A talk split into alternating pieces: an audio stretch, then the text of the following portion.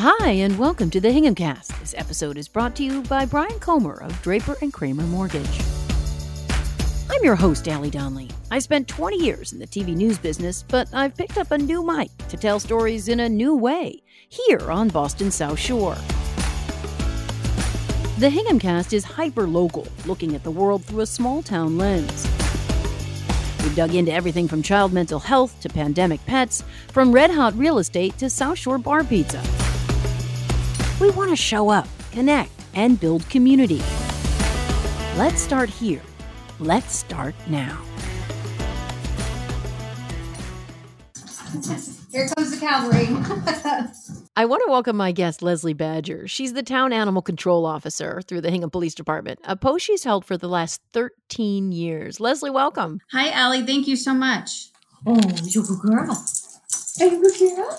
Huh? Yeah, you good girl. So tell me honestly, how many animals are in your house right now? Honestly, with me right now, I have Bellatrix, my rat terrier chihuahua mix. She is three and a half years old. And then I have my one year old uh, white German Shepherd, Rigel. And you just had a puppy you were fostering leave. My goodness. Yes, it was just an emergency foster. I don't know how you possibly have time. I don't know. I make it work. and I also have my lovebird, Tweets. Tweets? Are you going to tweet? Tweet, tweet. Are you gonna, oh, you're going to just walk across the computer? Say tweet, tweet. Tweet, tweet. I tried. You've seen a lot over the years, but we have to get to the headline, uh, you know, kind of of the animal headline in the last couple of weeks. A bear in Hingham. It's got to be kind of a big deal, right? It is because usually when people say, I think I saw a bear in Hingham, you take a minute to be like, eh, probably not, but you know, I'll, I'll still take it serious and see if I can find any evidence of. But now officially, we can say there was a bear in Hingham. So at the time we're taping this podcast, he was last spotted in Marshfield, Boo Boo, where you were assistant ACO before coming to Hingham. Yes. But, you know, here's his travel log so far Whitman, Hanson, Scituate, Hingham, Norwell, Cohasset, Duxbury, Marshfield. I don't think I'm missing anybody. And he's back in Duxbury as of yesterday morning. Oh, is that right? Oh, okay. See, I Yep, we got another sighting of him moseying around in Duxbury, actually not far from my childhood home. So he must like sense the the goodness of your childhood home. That or he just really wants to meet a badger. so, I mean, to the best of what you guys know, what's he doing and where do you think he'll end up? So, what we think is going on with Boo Boo, that is what he's being called, or he's also known as Scituate Bear. What we are gathering at this time is a um, juvenile, like teenage bear that we think came from like maybe the Middleborough, Lakeville area. He or she is looking for a mate, and it's common for them to roam around. So it's not definitive that he's a boy bear? Uh no, we haven't gotten a good look on that yet. We believe he is, but it, it isn't a hundred percent. Black bears are are well known um, to be pretty much docile and just kind of want to do their own thing. And as long as people and pets and kids stay a good distance from them, they will just leave you alone. Yeah, interesting. Define good distance. That's a good question. I would say you want to stay at least a hundred yards or more away from it. Okay. You know, you can also try and scare it off with beeping a horn, you know, shaking something that's really loud, things like that. And they they usually tend to just run right off. Okay, so it's interesting. I thought, I mean, I don't know why, I have no basis of knowledge for this, but for some reason I thought bears are kind of one direction creature. And I was a little bummed out that we lost like our moment with Boo Boo the bear. I thought I was like, that's it? That's all we get? Um, but you said he's kind of circling back a little bit. Could he make his way back here or he or she? Quite possibly. I mean, it's up to Boo Boo to decide where she wants to go, I guess. But I mean, I kind of was too because I thought it was really cool that he or she was Yeah. yeah. out in Wompatuck, and we thought maybe it, it might enjoy the summer camping there. Um, and I mean that lightheartedly as a joke. Um, obviously, Yeah. I would not. I don't want anyone in danger, so I don't want anyone to take that the wrong way. But we thought maybe he would hang out there uh, for a little bit, and we'd get to learn more about him. But he's decided or she's decided that wants to keep moving around and checking things out and um, who knows may have liked one area better than another and decided to go back there So, what is the strategy? What do you do at this point? so if we find that the bear is becoming too comfortable in a specific place in the sense that it's getting into trouble causing any kind of serious damage or if there was a serious issue with it being aggressive um, or sick or injured, at that point we would tranquilize it, the help that it needs. Mhm. Um, then the decision would be made where is the best place for it to go. Yeah. And I mean, other than his social media posts of gallivanting and smoking cools, and he hasn't caused or he or she hasn't caused any problems just yet, correct? Not at all. This is why things have gone on this long because it's just been so docile and doing its thing. Um, the only, unfortunately, damage it's caused is to bird feeders. And that's why we stress to people to, to keep the bird feeders in. You know, just so everyone knows, I am a legit journalist. I did reach out to get his or her side of the story, but I didn't hear back. So, what am I gonna Oh, bummer. I've been wanting to know. Let's take a quick break to thank our sponsor. If you're in the market to buy a home right now, why not call a neighbor for help with your financing? Brian Comer at Draper and Kramer Mortgage is terrific. He's done our mortgage, and he's the same guy you'll see cheering on his kids at Town Fields. He understands what you need and is here to help. Check out his website. It's massachusettsmortgageadvisor.com. Again, it's massachusettsmortgageadvisor.com. Of course, all mortgage loans are subject to approval based on program guidelines, borrower's credit, and underwriting approval. Brian Comer, NMLS ID 11924, Equal Housing Opportunity. Let's get back to the conversation and a parakeet named Charlie that changed Leslie Badger's life.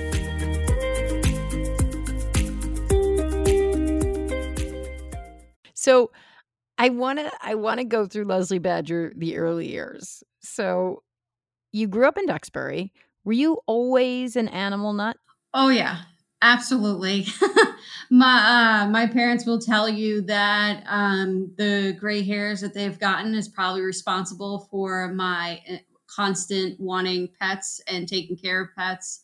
Um, I took care of all my neighbors' pets growing up. I had cats, um, parakeets, the hamsters, guinea pigs, bunnies.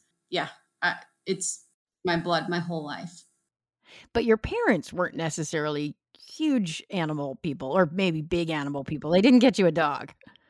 No. um, they let me have small animals because they felt those would be the easiest to take care of. I also really didn't need a dog growing up because I actually took care of all the dogs in my neighborhood. That's excellent. there would always be someone's dog at our house or yeah, so it, it kind of worked out. That's awesome. That's awesome. But your your parents did get you a pet in first grade. They got you a parakeet. Yes, they did. Tell me about that parakeet. Yes, Charlie. He was uh, the best little parakeet ever. And he meant everything to me. He actually, uh, believe it or not, my mom is a school teacher, and her, her idea was that um, getting something small and something that I could kind of befriend and, and take care of would help me come out of my shell because uh, in school, I was very nervous about reading out loud in front of anyone because um, and this is something I really don't talk a lot about, but I actually have uh, a learned disability with pronouncing words. So reading out loud, I would get made fun of, Mm. and I hated it. Like it was just humiliated, um, completely humiliated and defeated, and I would just try and avoid um, speaking. And that's sometimes like today when I get in front of a crowd, but like the first few moments of standing there in front of a big crowd, I completely I go back to that like super quiet and that like oh god is everyone going to accept me is everything going to okay So bring me back. Paint me that picture. Did you climb up on your bureau like yep so um Charlie and he had a cage that was up on like a pole kind of um stand situation so it was right next to my bureau and I actually figured out how to climb onto my bureau to be closer to him and I would sit there and I would read to him and it was just one of my favorite things to do what did it do for your self-confidence? it makes you realize that if you keep practicing and keep working at it, it makes things a lot easier. There's no judgment from an animal and they just sit there and enjoy what you're doing. And that that's what happened. I immediately took to the bird and the bird took to me and we would read and my dad taught him to whistle and um, he would whistle to me and it was just it was a cool thing. That's awesome. It's awesome. Thank you for sharing that. Absolutely.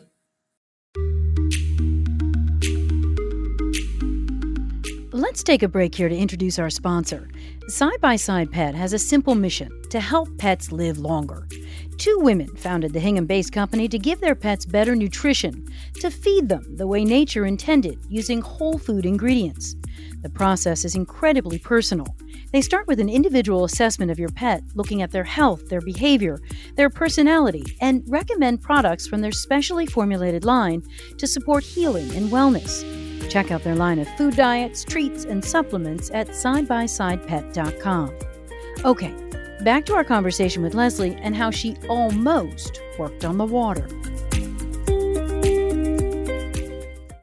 Um, you know, as you're aging, you volunteered at a shelter and you kind of, you know, had this connection to animals that that grew deeper. But as you got to the high school level and like thinking about college, your sights weren't set on being an animal control officer.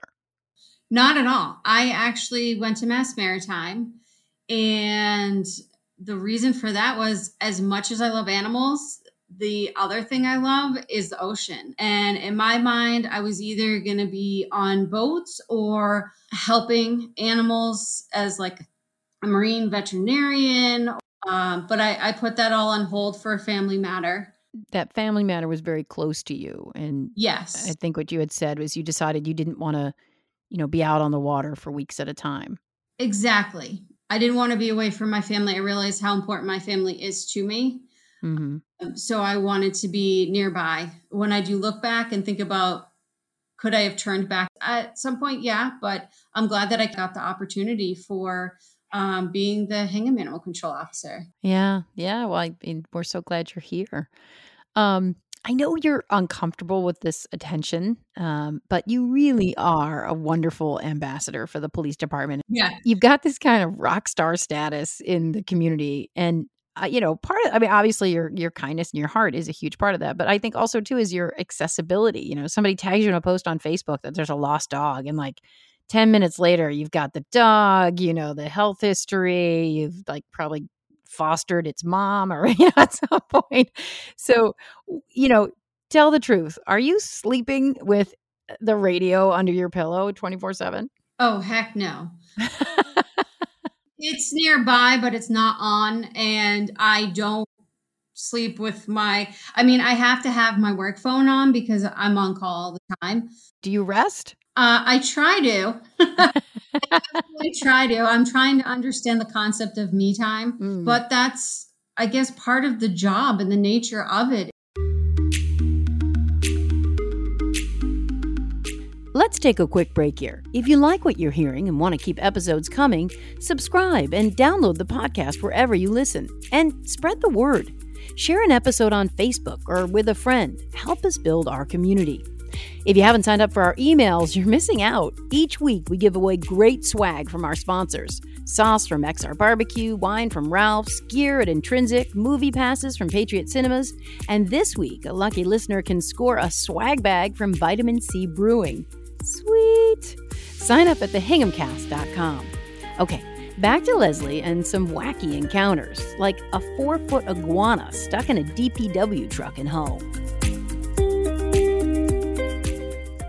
So I got there and I'm I'm looking in and I'm like, where is this thing? And I'm thinking, I'm like, this is all there's all these parts and engine and everything else in the compartment area and I'm like, how is a giant iguana fitting in this? And he said, crawl under the truck and look up. So I got under the truck and I looked up and I see this giant tail hanging down. I was like, oh my God, you really aren't joking. How big was it? He uh, actually, we found out it was a she, uh, over oh, just about four feet long. Wow. Wow. From head to tail. So, what did you do? So, we tried everything we could and we couldn't get it out. And then we decided that we were going to back away and let it be quiet because we've heard that it had been seen and we saw some tail marks on mm. the end. So, we said, all right, let's see if it'll come out. And sure enough, about a half an hour later, when we all distanced ourselves from the truck, it came out and started su- uh, sunning itself. I was able to grab it and cage it, got it to the wildlife center right away, and then they did a health check on it, and um, they've been keeping it ever since. And now it's getting adopted because we were unable to find an owner. So nobody came forward. No one came forward. Hmm, interesting. So we feel that most likely it was probably dumped. Yeah, yeah. Have you do you see that a lot? Unfortunately, yes, this isn't the first time I've had an iguana dumped in Hingham. Hmm. I've had one dumped in Wompatuck and I had one dumped at Bare Cove Park. And we've also had dogs, we've had bunnies, we've had guinea pigs, birds.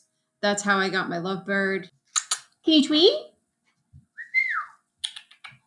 Hey, tweet tweet. Let's go uh, deep dive into the Leslie files.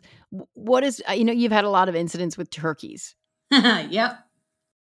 What was the one in? There's one in the car, right? Tell me that one.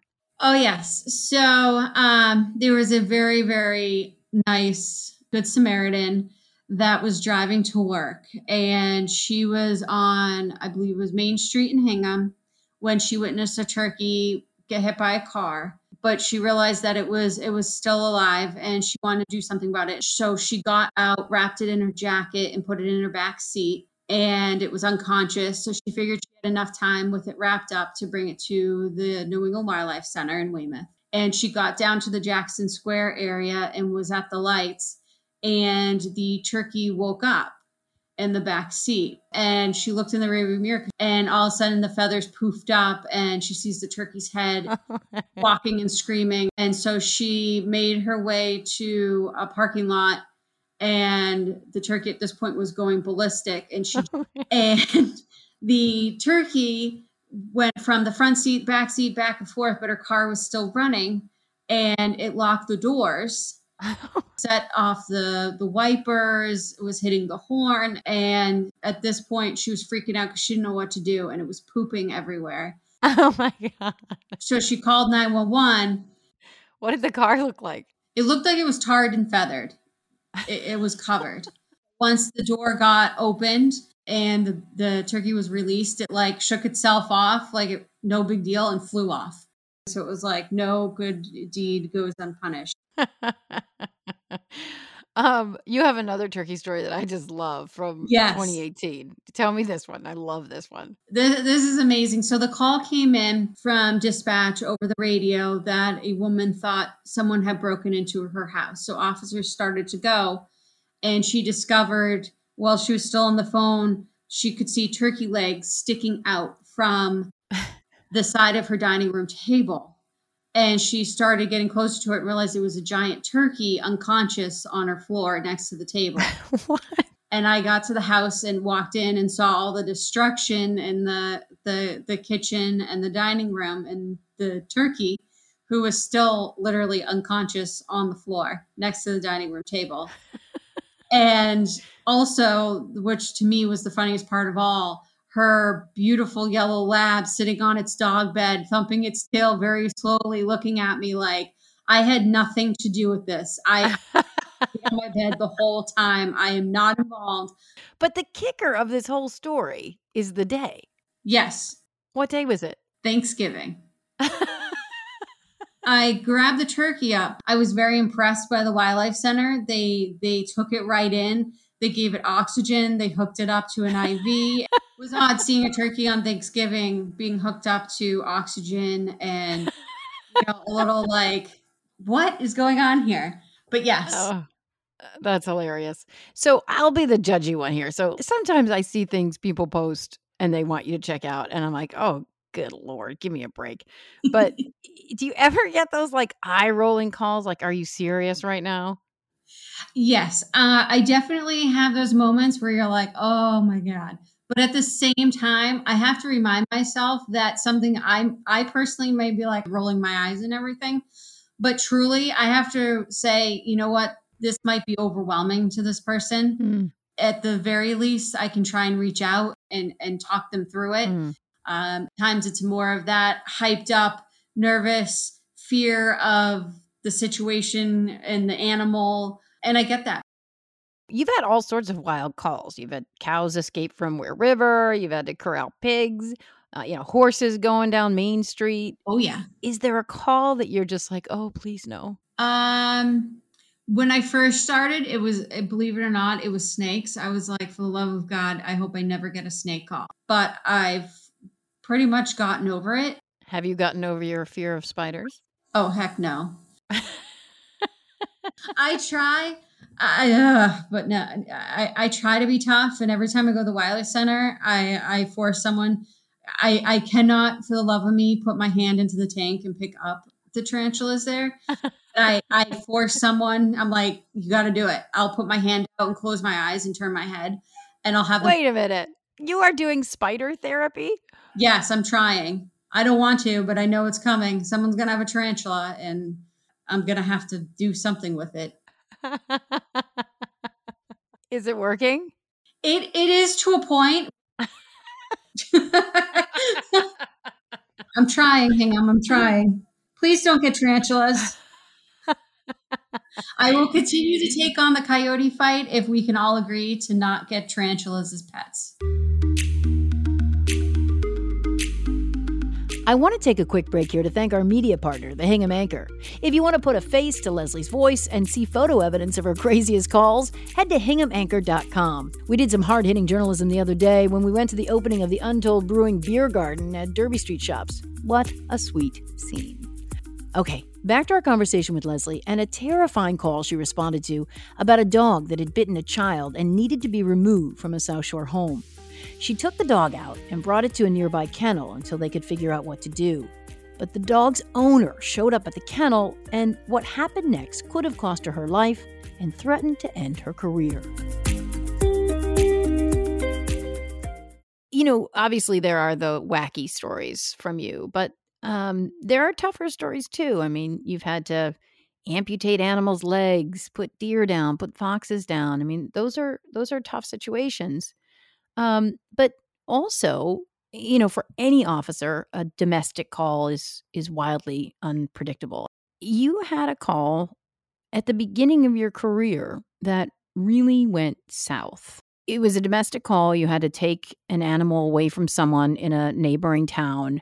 And without going too deep into the details, because I know it was, you know, um, dealt with in court, but as you were trying to get the dog to a safe place, you were attacked by the dog's owner. What uh, bring me through that? So I was getting the dog out of the kennel, and next thing I know, the owner of the dog was coming out back and he decided that he was going to do whatever he could to get the dog back from me and at that point we were in a quite a bit of a struggle I had the dog on a rabies pole. And for people that don't know what that is, that's the long metal pole that usually the iconic thing that people see besides a net that an animal control officer carries. I had a hold of that, and he was using that as trying to use it as a weapon um, and thrashing back and forth to get the dog off and trying to hit me with it. But I wouldn't let go or give up. You know, uh, for all intents and purposes, you're a woman alone with a man attacking you with a pole. Eh, I mean, what was going through your mind? There was a lot of things going through my mind. I realized first and foremost, I needed to keep control of that pole because I knew that this dog had seriously hurt someone and I didn't want that number one to happen again and two i didn't want him getting control of the dog and then you know causing someone to get hurt because it was a public kennel boarding facility. Were you scared? Yeah, I mean, you have that moment of okay when you realize, um, especially in this situation, when you realize, okay, I'm all on my own uh, until officers get here. Um, you realize this could be something that could threaten your life. And then uh, the kennel owner actually called the police, and both he and I were OC sprayed as they got him off.